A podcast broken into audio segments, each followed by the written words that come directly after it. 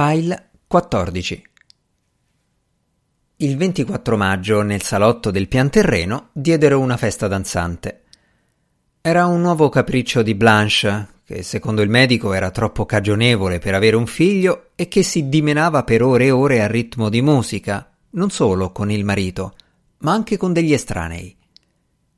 Sophie Sempre assetata di vita, partecipò di buon grado, ma sarebbe stato inutile il giorno dopo chiederle che avevano fatto. Ci siamo divertiti, si limitava a commentare, e alle domande sugli invitati rispondeva Amici. Paul Dean, proprio quella sera, disse alla sorella Dentro al suo armadio ho trovato della biancheria di seta e dopo un lungo momento di silenzio aggiunse Ho trovato anche di peggio. Ha comprato dei prodotti per l'igiene intima che tiene nascosti in fondo al cassetto. Matilda scese due volte al primo piano e si mise a origliare fuori dalla stanza di Genevieve. Prima di andare a letto, aprì leggermente la porta senza far rumore, ma non notò niente di insolito. Eppure la mattina dopo era finita. All'inizio non voleva crederci.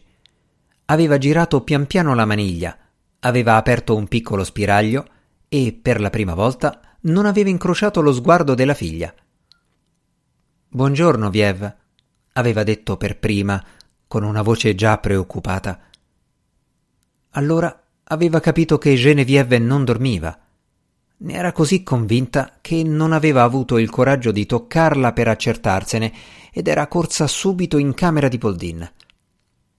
Vieni, presto, aveva farfugliato. Credo.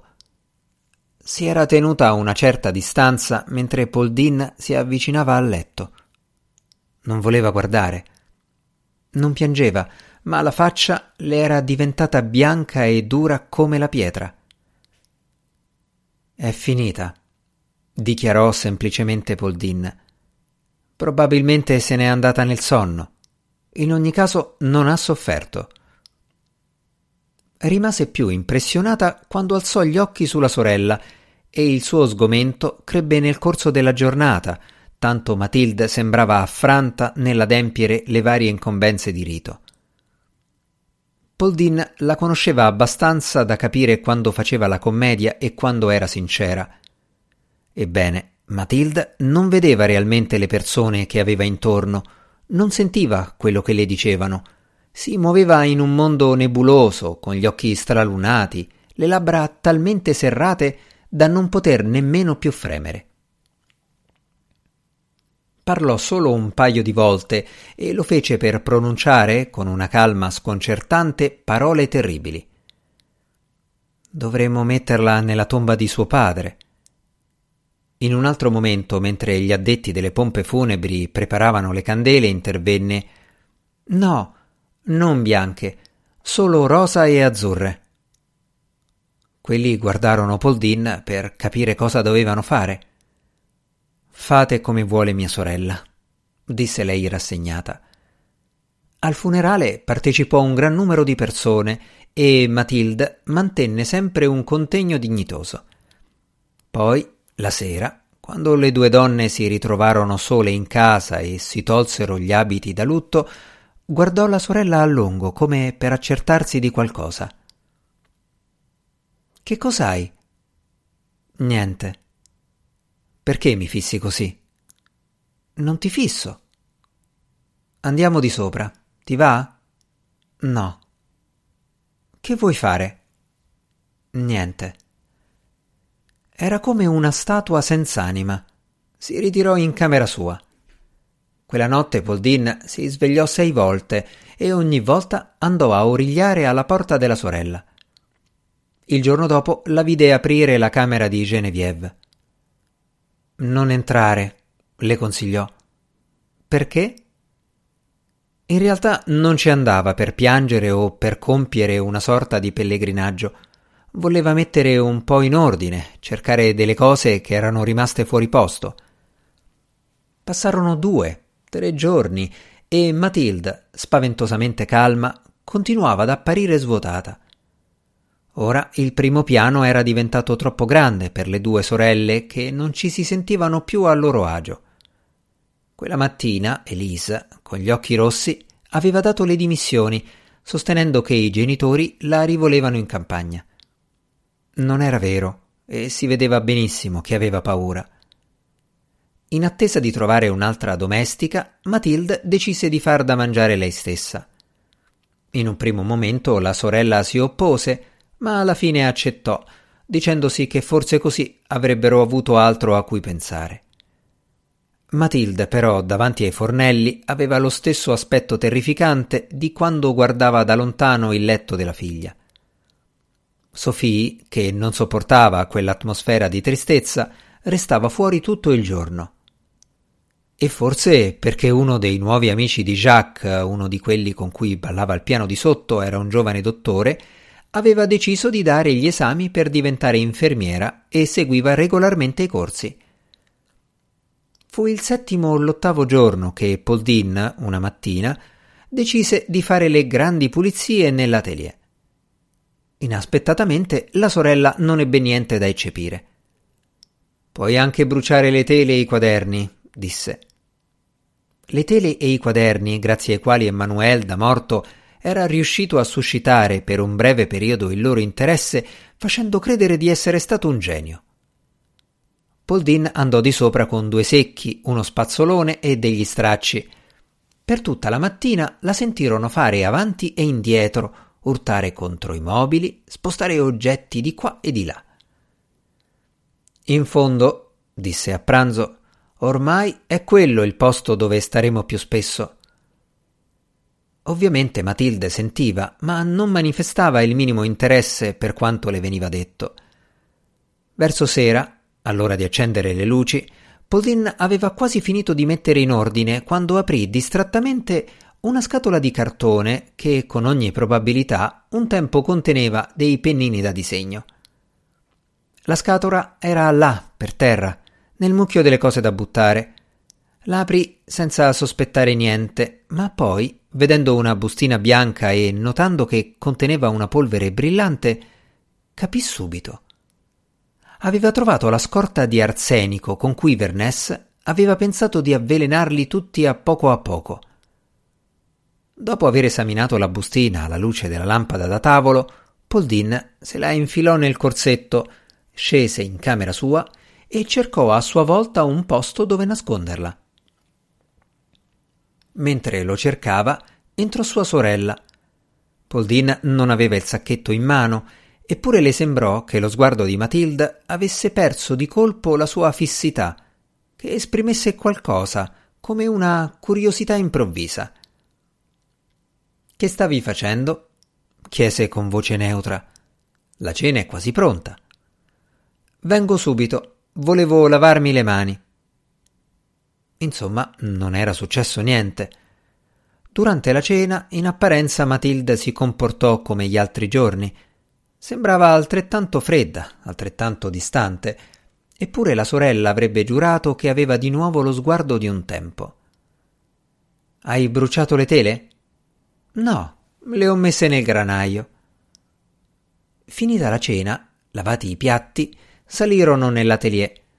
Matilde, come faceva spesso, si sedette al tavolo e si prese la fronte tra le mani perché soffriva di emicrania. Sono a buon punto con il lavoro a maglia. Domani avrò finito, disse Poldin per rompere il ghiaccio. Passò un po' di tempo. Poldin non alzava gli occhi dal lavoro, contava le maglie a fior di labbra senza emettere alcun suono. Tre dritti, due rovesci. A testa china, con la fronte tra le mani, Matilde vedeva il panno verdastro che copriva il tavolo adibito a scrivania. Era impossibile sapere se stava pensando a qualcosa o se invece non pensava a niente. A un tratto, però, si vide scintillare davanti agli occhi dei granellini bianchi, a poco a poco mise a fuoco l'immagine e i granellini diventarono una striscia, come se qualcuno avesse poggiato sul tavolo un sacchetto di polvere non perfettamente chiuso. Mi chiedo se continueranno a ricevere gente nonostante il lutto, disse Poldin senza smettere di sferruzzare. Non ebbe risposta, ma sulle prime non ci badò. Erano abituate entrambe a quelle conversazioni in cui c'erano lunghe pause tra una frase e l'altra. Certo, va detto che Jacques era già in lutto per il padre. Di nuovo nessuna risposta. Solo allora Poldin alzò la testa. Matilde non si teneva più la fronte con le mani. In pochi minuti aveva perso del tutto la sua fissità, aveva riacquisito un aspetto umano. Era tornata la stessa di sempre, con la testa inclinata di lato, il suo modo di spiarla con occhiatine furtive, le labbra che cercavano costantemente di ingannare l'avversario con un pallido sorriso. Che cos'hai? Io. Che vuoi che abbia? Anche la voce aveva perso la durezza degli ultimi tempi, aveva preso il solito tono dolce ma pieno di livore. Non so, sei strana. Trovi? E Poldin cercò in ciò che aveva detto il motivo di quell'improvvisa trasformazione, perché non sospettava minimamente che c'entrasse la polvere bianca, le tracce impercettibili rimaste sul panno verde. Sembra quasi che tu ce l'abbia con me. E perché dovrei avercela con te? Hai fatto qualcosa di male? No, ma potresti pensare. Cosa potrei pensare, per esempio? Siccome ti conosco. Mi conosci poco, mia povera Poldin. Ti sbagli, come gli altri.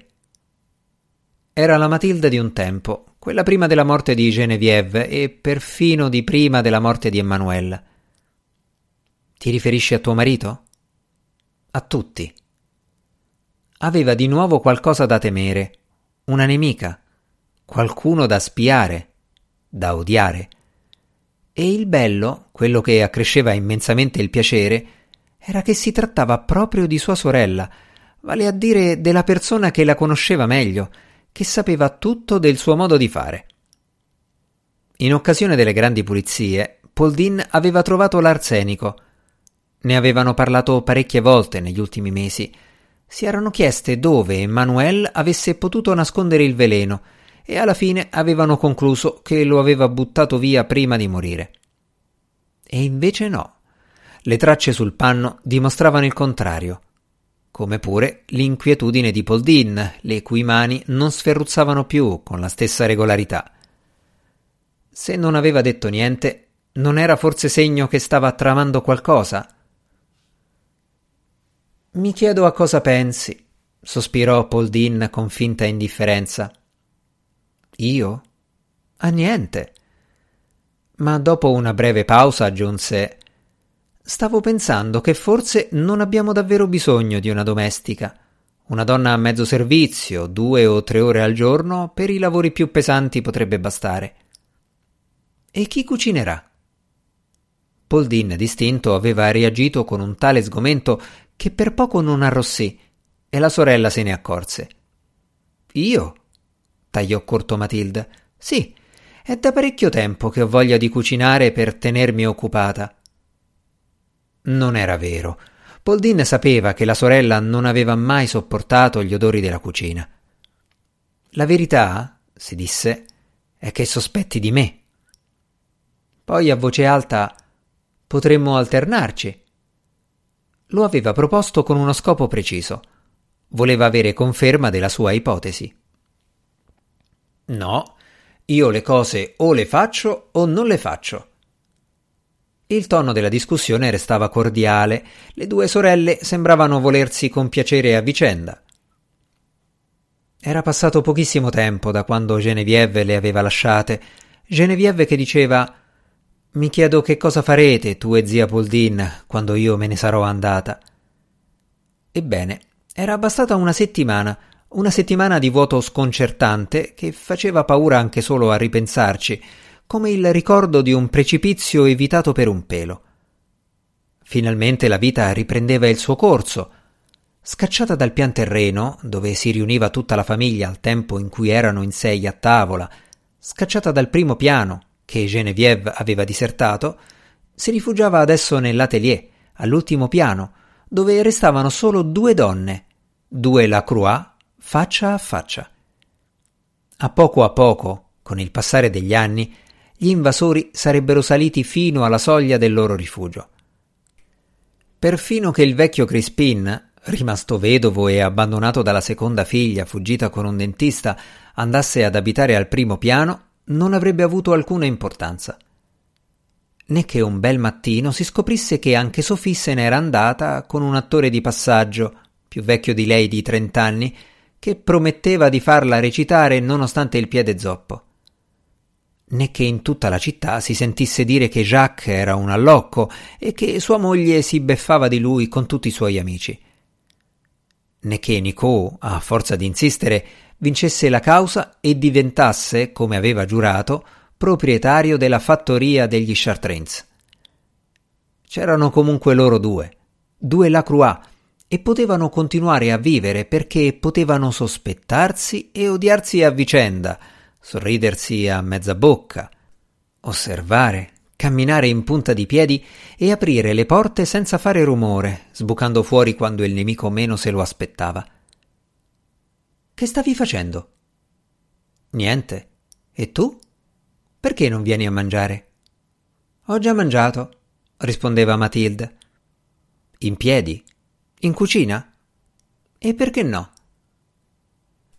E l'odio diventava tanto più spesso, tanto più vischioso, tanto più pesante, tanto più perfetto quanto più lo spazio si riduceva. Fine dell'opera.